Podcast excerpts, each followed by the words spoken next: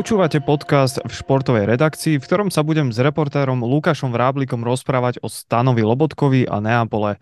Lukáš, zdravím ťa a ďakujem, že si takto, respektíve, že takto príspeš k nám do debaty o Neapole a o Stanislave Lobotkovi. Ahoj. Ahoj, Pali, ďakujem za pozvanie. Ja sa volám Pavel Bielik. Neapol v Lige majstrov nikdy takto ďaleko nebol a to práve prežíva sezónu, v ktorej pravdepodobne získa prvý ligový titul od čias Diega Maradonu, čo sú určite veľké veci. Titul nezískal ani s Marekom Hanšíkom, ktorý tam bol dlhé roky. Navyše, žreb mu teraz prisúdil AC Milano v Lige majstrov, ktoré v tejto sezóne nehrá v nejakej obzvlášť senzačnej forme. Neapol napokon prehral v stredu s AC 0-1. Um, povedz nám teda, aký to bol zápas. Nápol naozaj má teraz o, teda takú histori- historickú príležitosť dostať sa ďaleko aj v Lige majstrov, zároveň ako sa mu darí aj v Lige. A ten žreb bol o, taký povedzme priateľský tým, že narazili na AC Milano, ktoré nemá teda tú formu najlepšiu. Um, a zároveň o, žreb Ligy majstrov je taký, že víťaz tohto dvojzápasu a bude hrať proti víťazovi z dvojice Inter Benfica, čiže je tam veľká šanca pre Neapol dostať sa do finále. A práve preto to, že zaváhali v tom prvom zápase takým sklamaním pre Neapol, pretože pre, prehrali 1-0 s týmom, ktorý, na ktorým mohli vyhrať, že kvalitatívne Neapol je momentálne na tom papierovo lepšie. Avšak ukazuje sa, že AC Milano vie proti Neapolu zahrať a rovnako ako aj minulý týždeň, kedy vyhrali v lige nad nimi 4-0. A dosť sa debatovalo pred tým zápasom o tom, že či sa Neapol nejakým spôsobom poučí z tejto vysokej prehry.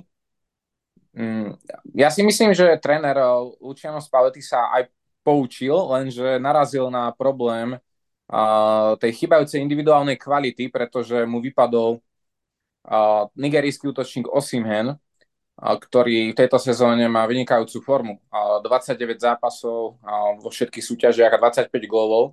A ten herný systém Neapol je dosť závislý práve od neho. Nielen z hľadiska strieľania gólov, ale aj celkové vybudovania tej ofenzívy. Čiže to bol taký problém pre Neapol, práve jeho absencia. A AC bolo na to veľmi dobre pripravené z toho hľadiska, že vychádzalo z veľmi organizovanej obrany a opäť malo výborné protiútoky, z ktorých napokon vlastne strelilo aj ten jediný gol Benasera. Čiže AC mm, jednoducho malo herný plán, ktorý mu vyšiel už druhýkrát proti Neapolu a hoci Neapol nepodal zlý výkon, mal, mal veľa šancí, tak jednoducho chýbalo ten strelený gol. A v tomto sa ukazuje tá absencia Osimhena ako úplne kľúčová.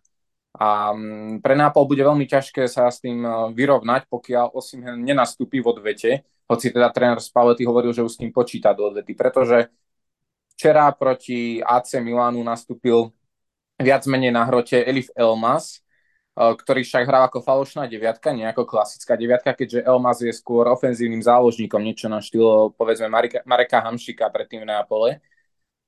A hoci Elmas tam hral dobre na, na tom svojom poste, že napríklad uh, ukázal tam viackrát dobrý pressing a aj do, tých, do tej kombinácie mal tam aj nejaké šance, ale chýbal tam taký ten, uh, nielen, nielen, nielen teda to zakončenie Simhena, ale aj napríklad taký jeho pohyb uh, pri tých ofenzívnych akciách, kedy uh, by sa možno dostal do viac šancí uh, pri, pri tých akciách Neapola. Čiže Neapol um, má šancu, povedzme aj do tej odvety, eh, pomerne stále dobrú, ale dosť bude zálež, záležať práve od toho, že či naozaj nastúpi Osimhen a ak nastúpi, že eh, či bude 100% zdravotne fit. Lukáš, eh, keď sa pozrieme na tie posledné dva zápasy Neapola s AC Milano, tak to je dokopy 0-5. To mi príde ako keby hrali týmy, ktoré sú niekde v tabuľke úplne niekde inde kvalitatívne prečo Neapol prehral aj vtedy z AC 0-4? To naozaj bola nejaká veľká taktická chyba, alebo to opäť pripisujeme len tomu Osimenovi? O čo ide? Prečo tak Neapol odrazu vybuchol? Lebo uh, ja už som v úvode spomínal, že Neapol je zjavne najväčším favoritom na zisk titulu. Veľa sa hovorí o tom, že je to jednoznačne najlepší tým momentálne v Taliansku, tak ako mohol takto vybuchnúť? No, stáva sa niekedy počas tej sezóny, že pokiaľ ten tým hrá veľmi dobre, tak príde nejaké to obdobie, kedy mu to nevychádza, ale aby som teda bol taký konkrétnejší, pri tej prehre 4-0 z, z AC v lige, AC malo veľmi dobrý herný plán podľa mňa v tom, že mm, veľmi prehustilo stred ihriska a potom sa ťažko Neapolu dostávalo a práve cez uh, tieto priestory. A vtedy nastúpil na hrote Simeone namiesto Simhena a teraz tam bol teda Elmas, čo je trochu iný systém, ako keby bez útočníka. AC malo v Liga majstrov aj problém uh, na začiatku v tej obrane sa s tým tak celkom vysporiadať, ale potom uh, si na to tí obrancovia ako keby zvykli. Ale uh, myslím si, že to je skôr taký krátkodobý výbuch zo strany Neapola, tieto, tieto dva zápasy. Hlavne teda ten prvý, kde tá prehra 4-0 bola uh, už dosť vysoká.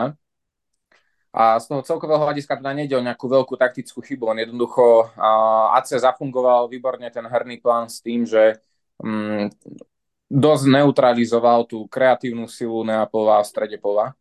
A keď sa AC dostalo dopredu v tých protiútokoch, tak bolo veľmi efektívne. A AC podľa mňa vyhovujú takéto zápasy. Už to nie je také AC Milano, ktoré hrá technický futbal mm, s veľkým držaním lopty, ale najsilnejšie práve vtedy, a keď e, si v úvodzovkách odmaká ten zápas, má na to aj typy hráčov, napríklad v strede zálohy má Kruniča z Bosny a Hercegoviny, a, a také, takúto typológiu hráčov. A potom sa spolieha vpredu na rýchle protiútoky, na Lea, na Brahima Diaza, takéto typy hráčov, čiže no, im aj vyhovuje vychádzať z nejakej tej zabezpečenej obrany. A pokiaľ Neapol spraví zo pár chyb, tak uh, AC to vtedy trestalo.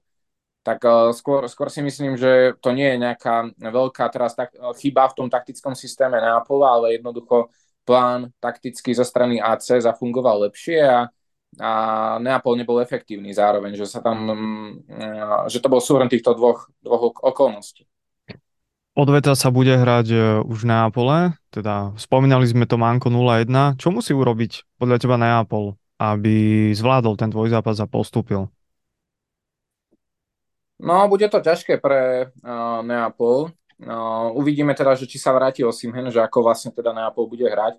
Vypadol teraz Anguisa, ktorý dostal červenú kartu, to bol veľmi dôležitý hráč v strede pola, a popri Lobotkovi a Zielinskom, čiže tam bude taktiež zmena. A taktiež veľká, veľká absencia bude tým, že pre karty nemôže hraniť stoper, kým minie, čo je taktiež veľkým problémom, lebo to je veľká opora, čo sa týka defenzívy Neapola. Tak Neapol bude aj pod takým tlakom už očakávaní, že už musí jednoducho zvládnuť ten odvetný zápas, ale ja stále si myslím, že má tú kvalitu na to, že môže pokojne ten dvojzápas ešte zvrátiť vo svoj prospech, ale neviem veľmi predpovedať, že ako budú hrať, alebo tak, lebo naozaj veľmi záleží od toho, že či Osimhen sa naozaj vráti alebo nie. Spalety, ako hovorím, povedal, že určite sa vráti po včerajšom zápase, to povedal novinárom, takže Myslím si, že s ním bude Neapol o dosť silnejší, že dosť tam jednoducho chýbal, absentoval v tých, týchto zápasoch posledných. Luky, ty si v jednom svojom nedávnom texte napísal, že tréner Neapola Luciano Spalletti vytvoril, citujem, fungujúce mužstvo, ktoré dokáže byť nebezpečné takmer stále. Povedz nám teda, aký je ten herný systém Neapola a prečo je taký úspešný v tejto sezóne. My môžeme spomenúť, že množstvo opor Ehm, opustilo Neapol v lete a aj fanúšikovia, bola, fanúšikovia e, Neapola boli na začiatku sklamaní z tej prestupovej politiky. Nezdalo sa im dosť, čo sa týka tých, tých príchodov hráčov, že či naozaj posilnia ten tým, alebo budú zase Neapol akože roky v útlme. Napokon vieme, že, že to celé dopadlo viac ako dobre, či už je to Kviča Kvarackelia, alebo, alebo ja neviem, Osimena, alebo ten Kiminie, alebo Kiminže, neviem ako presne sa to teda vyslovuje, tak uh, stali sa z nich opory týmu. Ako a prečo teda funguje ten, ten herný systém tak dobre? Mm, naozaj ako Neapol urobil, povedal by som, že ukážkovú prestupovú politiku za posledné dve sezóny, lebo sa mu podarilo to mužstvo omladiť, skvalitniť a zároveň znížil v podstate náklady na platy.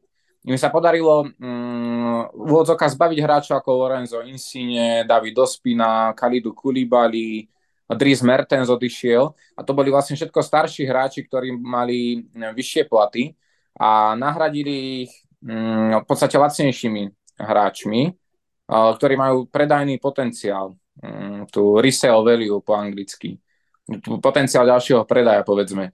No a čiže z toho dlhodobého hľadiska Neapol spravil viacero výborných prestupov. Kvaračkel je aj vynikajúcim príkladom, pretože on vlastne prišiel z gruzínskej ligy za nejakých 11 miliónov eur, čo je úplne smiešná suma na hráča jeho kvalít. A teraz patrí k najlepším krydelníkom na svete a jeho trhová hodnota bude musieť byť okolo 100 miliónov. A čo je ešte vtipnejšie na tom celom je, že vlastne jeho plat je iba okolo 1,2 milióna eur ročne, čo je, by som povedal, hlboký podpriemer na, na hráča takýchto kvalit. A tú zmluvu máš na 5 rokov, čiže na pol dokonca. Ani teraz nie je v nejakom tom tlaku, aby, aby mm, predlžoval s ním kontrakt. E, jednoducho na ďalšie 4 roky ho má zabezpečeného za úplne minimálne, minimálne náklady. Samozrejme, ten tým nie je zase úplne lacný, to by to by mm, bolo také príliš zo všeobecnenie. Tá hodnota, myslím, toho týmu sa dostáva až niekde k 300 miliónom eur, čo mm, je povedzme dosť veľa, na, keď si zoberieme, že ide o talianský klub, lebo tam napríklad nie sú také príjmy komerčné alebo z televíznych práv, ako je to v anglickej Premier League. Čiže Neapol nemá úplne najlacnejší ten tým, a napríklad Osimhen prišiel za nejakých 70 eh, miliónov eur, najdrahší africký futbalista v histórii, ale zároveň um, Neapol mm, ten tým vybudoval tak, že tí hráči sú v najlepších rokoch alebo sa ešte im len blížia, takže o, nich môžu eventuálne aj predávať. Uh, už to nie je teraz taký Neapol ako v minulosti, že si udržiavali tých hráčov za každú cenu svojich najlepších, ale myslím si, že uh, rozmýšľajú už aj takým smerom, že by chceli aj na niektorých tých hráčov zarobiť, takže nie je vylúčené, že niektorí z nich budú predávať. A ten samotný herný systém vyplýva aj z toho, že trénerovi Spallettimu sa podarilo vyťažiť um, maximum aj z takých hráčov, o ktorých sa to nie, že neočakávalo, ale napríklad Osimhen nebol až taký výrazný vo Wolfsburgu, kde sa ho viac menej zbavili a keď prišiel mm, do Neapola, tak eh, veľa ľudí si myslelo, že tých 70 miliónov je jednoducho prehnaná cena za ňo a trvalo mu tiež dlhšie, kým sa presadí. Taktiež Kvaračkelia uh, veľmi išiel individuálne hore. Uh, Kým taktiež sa tam stal jedným z najlepších obrancov sveta. Spalletti dokonca povedal, že najlepší stoper sveta. Ja sa tým ja sa s tým celkom nestotožňujem, ale myslím si, že je jeden z najlepších na svete. A, ak, ak aj nie najlepší. No, čiže o, o, tam bolo taký veľký, veľké zlepšenie z hľadiska individuálnych výkonov hráčov. No a samozrejme funguje Neapolu ten herný systém. Dokáže byť nebezpečný. Podľa mňa mu viac vyhovuje, keď hrá so superom, ktorý je um, otvorenejší, povedzme ako Liverpool, že nechce, nechce vyslovene tam prehusťovať ten stred a používať nejaké nízke bloky a takto. Mm, ale mm, má takú aj variabilitu, povedzme z toho hľadiska, že krajní obrancovia veľmi podporujú útok, zároveň krydelníci sú takí šestranní, že dokážu byť aj priamočiarejší, zároveň aj kreatívnejší.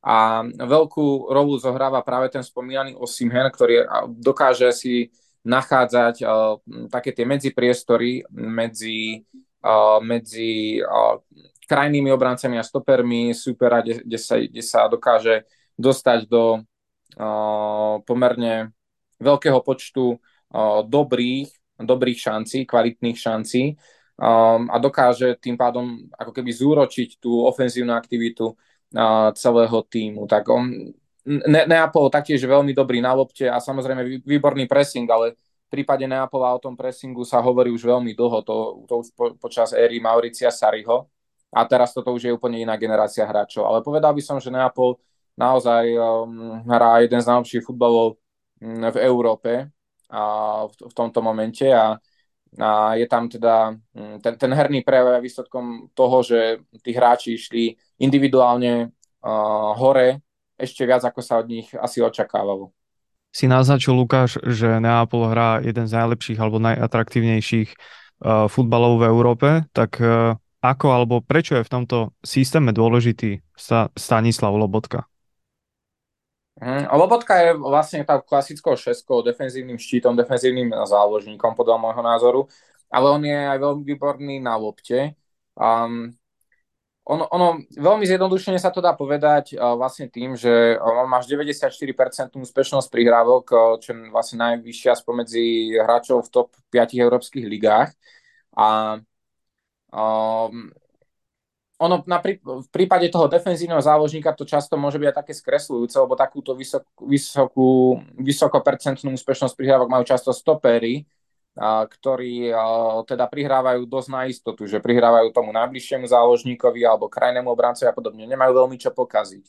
Lobotka už má viac toho, čo môže pokaziť, lebo je v takom nebezpečnejšom priestore, ale napriek tomu mu to vychádza a je veľmi dôležitý v tom, aby Neapol sa dostával vlastne z toho priestoru pri rozohrávke od svojej defenzívy k tomu nebezpečnému priestoru pred superovou 16, kde si už potom tú loptu berú kreatívnejší hráči, ako povedzme Poliak Žielinský alebo Kvaračkelia a ďalší hráči, ktorí už potom vytvárajú tie samotné strelecké príležitosti alebo sami sa do nich dostávajú. Lobotka je vlastne dôležitý preto, aby ten, aby Neapol sa dostal cez tú prvú líniu pressingu na súpera a, aby, a dostal sa pred vlastne 16 súpera.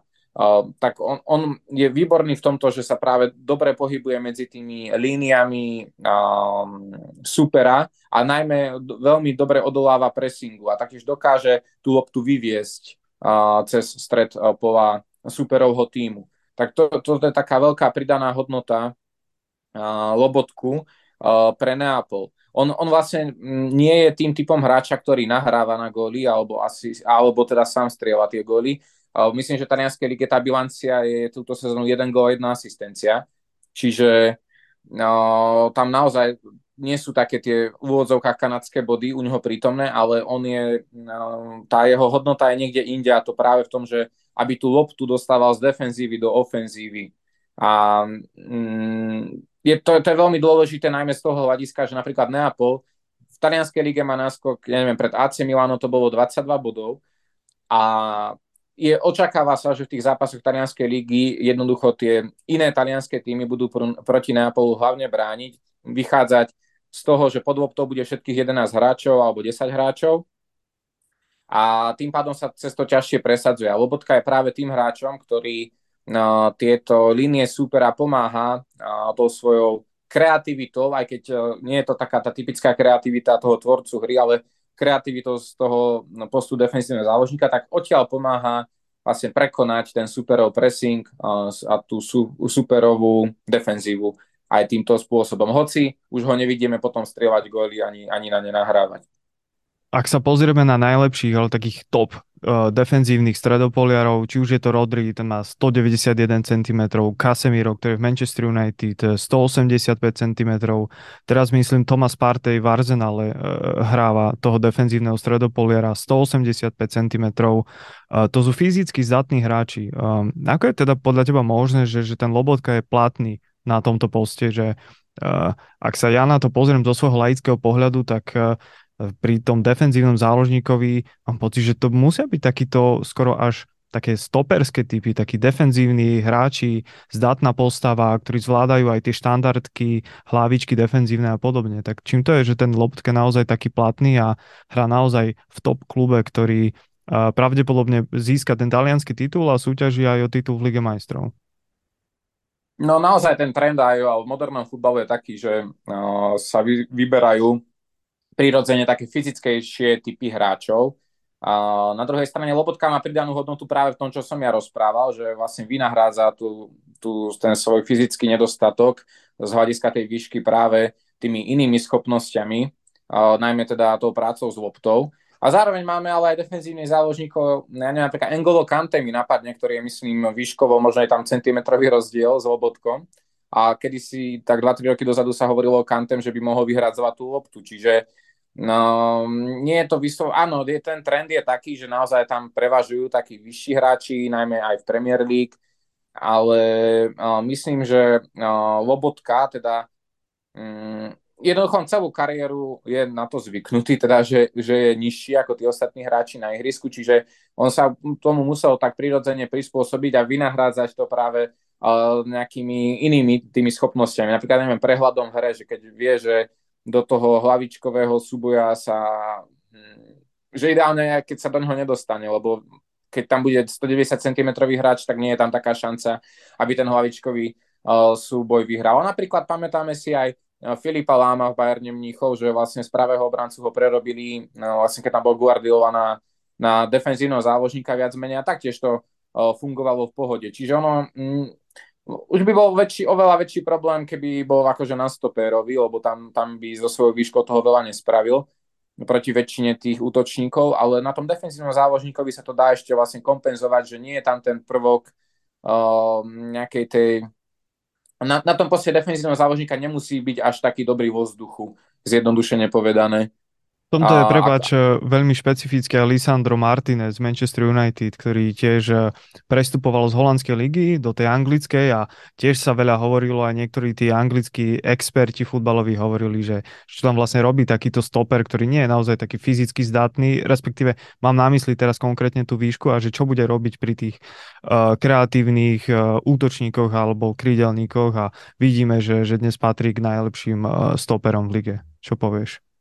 Áno, áno. A akože presne to sú také tie mm, typy hráčov, ktoré, ktorí sú mm, od malička zvyknutí pravdepodobne na to, že sú nižší ako ostatní, takže oni si vlastne vypracovali nejaký úplne iný skillset, a, ktorý používajú a neprekáža im to. No. Mar- Martinez presne a, sa stal tým stoperom, ktorého Manchester United potreboval dlhé roky, takže dá sa to určite vynahradiť že to teraz určite, ja by som Lobotku neodpisoval len pre nejakú výšku, alebo tak on, um, to som ešte nespomenul, on patrí naozaj momentálne najlepším defenzívnym záložníkom na svete, a to aj keď má 170 cm. Takže to, to by som vôbec nepochyboval o tom, že nemôže, uh, nemôže hrať na tej veľkej úrovni, pretože to ukazuje každý týždeň, že, že to jednoducho ide, že patrí k tým najlepším tak to, to je, ľudia si to možno pri, na tom, pri tom prvom pohľade na neho povedia, že je nižší ako ostatní, ale stále ako dokáže mm, všetko, všetky tie aspekty hry zvládnuť na 100% a taktiež aj ten systém Neapola určite je prispôsobený tak nejako ten herný plán tomu, že aby tie jeho slabiny boli čo najvia, najmenej viditeľné ale to je prirodzené vo futbale taktiež, tak to už sa dostáva moc do takých fráz, ale myslím si, že Lobotka naozaj patrí k najlepším defenzívnym záložníkom na svete a to bez ohľadu na to, že koľko má, uh, koľko, koľko je vysoký. V lete bude hlavnou témou v rámci uh, talianského týmu, v ktorom hráva Stano Lobotka, téma odchody, príchody. A kto vie, môžeme si teraz my zašpekulovať, že ak by potenciálne Lobotka niekam mal odísť, hodil by sa podľa teba do nejakého iného top týmu?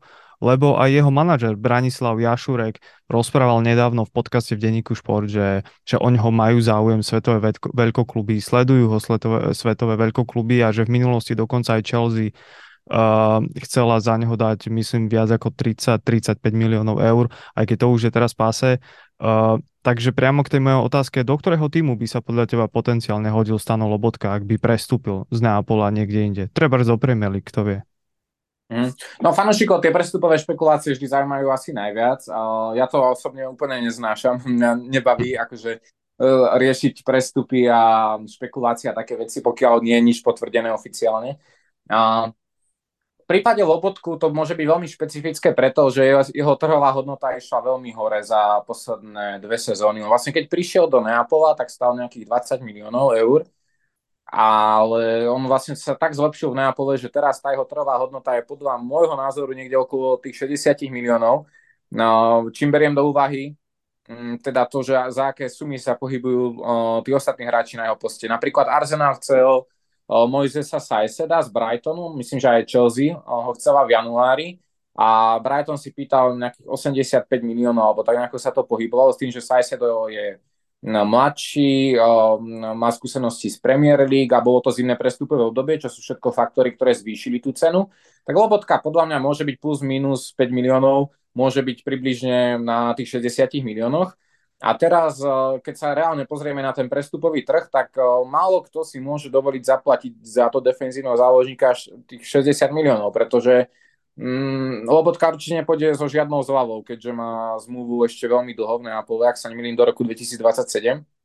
Takže uh, Neapol nie je teraz v žiadnom zhone, aby ho predával za lacnejšie, aj tým, že um, patrí ku kľúčovým hráčom Neapola. Takže vlastne zostáva iba nejaká určitá skupina veľkoklubov, ktorí si môžu dovoliť lobotku a ono sa to môže veľmi zmeniť do leta. Môžu, ča, často to na tom prestupovom trhu funguje takou reťazovou reakciou, že jeden veľkoklub predá hráča druhému veľkoklubu a začnú vlastne medzi sebou obchodovať a niekde sa uvoľní to miesto. neviem, že Real predá niekoho do Bayernu, tak Bayern kúpi niekoho z Juventusu a tak ďalej tak vtedy sa môže naskytnúť nejaká takáto príležitosť, ale pri tom aktuálnom pohľade na tie európske veľkokluby si neviem veľmi predstaviť, že do ktorého klubu by sa tak hodil, lebo aktuálne vlastne rieši ten stred pola, alebo bude riešiť hlavne Liverpool, ale podľa toho, čo zatiaľ bolo zverejnené a tak, tak oni majú úplne iné prestupové ciele a pravdepodobne budú mať peniaze na Bellinghama a, a, a hlavne ak nebudú hrať Ligu majstrov, to, tak Bellingham bude zrejme utopiou pre Liverpool, a keď nemusí to byť tak, tak posnažia sa napríklad o Masona Mounta, možno z Chelsea, o, o tom sa najmä hovorilo. A inak, neviem, neviem, teraz mi nenapadne fakt nejaký ten európsky veľkoklub, ktorému by sa Lobotka vyslovene hodil. Tým, že aj Chelsea napríklad mala veľmi podobného typologického hráča v Žoržíňovi, ktorý je dosť podobný Lobotkovi, a nechali ho vlastne odísť. Jemu končila zmluva na, uh, teraz v júni, tak ho predali za 11 miliónov do Arsenalu ešte v januári, veľmi rýchlo, nech majú aspoň nejaké peniaze z neho. A myslím si, že keby tam vyslovene potrebovali takého hráča, tak by asi väčší zmysel uh, malo udržať si toho Žoržíňa, ako kupovať o mnoho drahšieho lobotku aktuálne. A, takže Chelsea tam to tiež veľmi nevidím a, a spomínal som myslím niekedy v minulosti aj Real Madrid a to už vôbec si neviem teraz asi predstaviť, lebo tam investovali aj do budúcnosti tým, že vlastne kúpili takmer za 100 miliónov Chuameniho z Monaka. Môže tam zahrať aj Kamavinga, ten síce teraz hráva dosť na ľavom kraji obrany, ale, ale je to vlastne, mm, bol to dlhé roky defenzívny záložník. Taktiež tam mal Valverdeho, teraz ešte aj Krosa s Modričom, ktorý samozrejme teda vek im pribúda, ale sú to zase úplne iní typologickí hráči od, od Lobotku, čiže tam Real pôjde po inom typu, typu inom type hráča do, v tej najbližšej budúcnosti, možno práve do toho spomínaného Bellinghama. Čiže mm, nevidím zatiaľ ako priestor v jednom z tých európskych veľkoklubov, že by tam vyslovene potrebovali Ehm, ten typ uh, Stanislava Lobotku, ale hovorím, že môže sa to zmeniť, že spravia sa nejaké dva prestupy a hneď sa niekde uvoľní, povedzme to miesto. Alebo aj Bayern napríklad má výborne vyriešený ten stred zálohy, tam je Gorecka s Kimichom. Takže to tak, taktiež veľmi, veľmi, tam by bolo to náročné. A neviem si veľmi predstaviť, že by niektorý európsky veľkoklub teda zaplatil 60 miliónov hra za defenzívneho záložníka a potom nechal na lavičke. Čiže ak by niek- nieko, niekto toho Lobotku chcel kúpiť, tak uh, by to bolo s najväčšou pravdepodobnosťou do základu. A preto, preto hovorím, že vlastne treba počkať na to leto, že či sa neudejú teda nejaké prestupy medzi tými veľkoklubmi, lebo to sa nedá veľmi predvídať ešte, ešte v apríli. Počúvali ste podkaz v športovej redakcii a môjim hostom bol Lukáš Vráblik. Ďakujem ti veľmi pekne a želám príjemný deň. Ďakujem pekne, pekný deň.